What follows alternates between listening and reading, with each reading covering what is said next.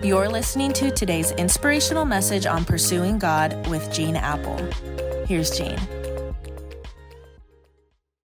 Well, the new week is here, and I'm grateful for the privilege to begin at Pursuing God together with you.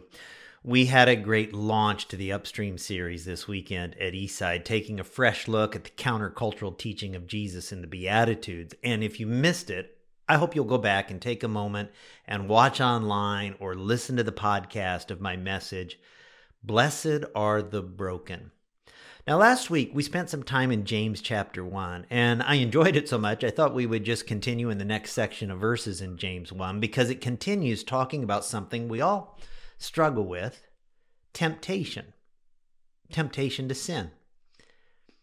It's something I wish you could experience at least once in your life is the joy of standing about 20 inches from another person's face whose knees are knocking, whose hands are shaking, whose eyes are watering, whose lips are quivering. It's the moment they're about to be baptized. There is something exhilarating about looking into the eyes of people who are freshly overwhelmed by amazing grace and they stand before their family, friends, and colleagues with passion and zeal and sincerity and commitment. They, they publicly state the fact that Jesus Christ is totally transforming their life, and they make a public declaration about their intention to follow Jesus and live for Him for the rest of their lives. And when you're that close to their face at their baptism, you can tell they mean it. I mean, often they feel closer to God, more dedicated at that moment than any other time in their life. Like the last thing they would ever imagine is that some fatal attraction would have enough power to to disrupt their spiritual progress or destroy their integrity. I mean, they can't imagine that their heart would ever grow cold toward prayer, toward God, toward the Bible or worship or toward the communion table. But roll that DVR ahead 6 months, 2 years, 5 years, 10 years, and you'll see some very sobering footage of once passionate followers who are just now lukewarm going through lukewarm religious motions. Some of these earnest followers of Jesus won't be following him so closely anymore. Some of these bold proclaimers of faith will be living lives that dishonor God and destroy the example of Christianity to their family and friends. And they will feel powerless and trapped in a web of self destruction.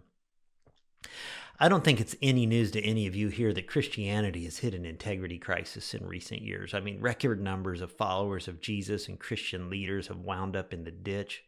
We've read it on social media, we've watched it on TV, we've experienced it from time to time among people we know and love. And our hearts just break when we see another good person in the ditch, another good family wiped out, another good church in deep disillusionment. How does that happen? What is the self destructive path that all of us are susceptible to. Well, James defines that for all of us in James 1. Every day, every single human being faces what we might just call routine attractions. That's where it starts. James begins verse 13 with the words, when tempted.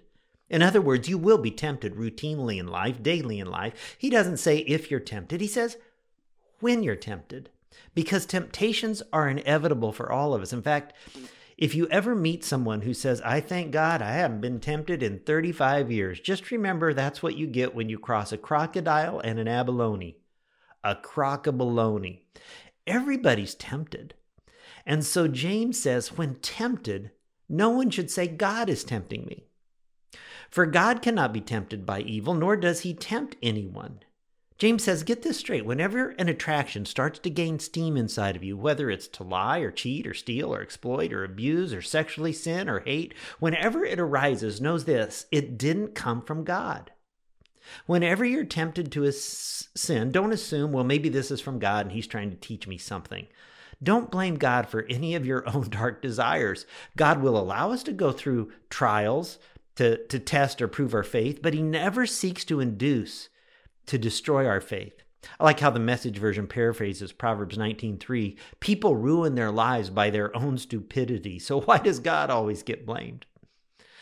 I read about a woman who walked up to a little old man rocking in a chair on his porch and she said to him, "I couldn't help notice how happy you are. What's your secret for a long happy life?" And he answered by saying, "Well, I smoke 3 packs a day.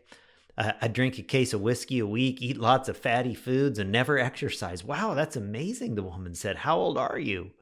He said, 26. Friends, you weep reap what you sow, and we ruin our lives by our own stupidity. I love to blame others, be the victim. I love to say, the devil made me do it. But looking back on my life, the source of a large part of my heartbreak and adversity is me. Not my brother, not my sister, but it's me, O Lord, standing in the need of prayer. God, we acknowledge to you today that sometimes we're tempted just by our own desires, that sinful nature inside of us.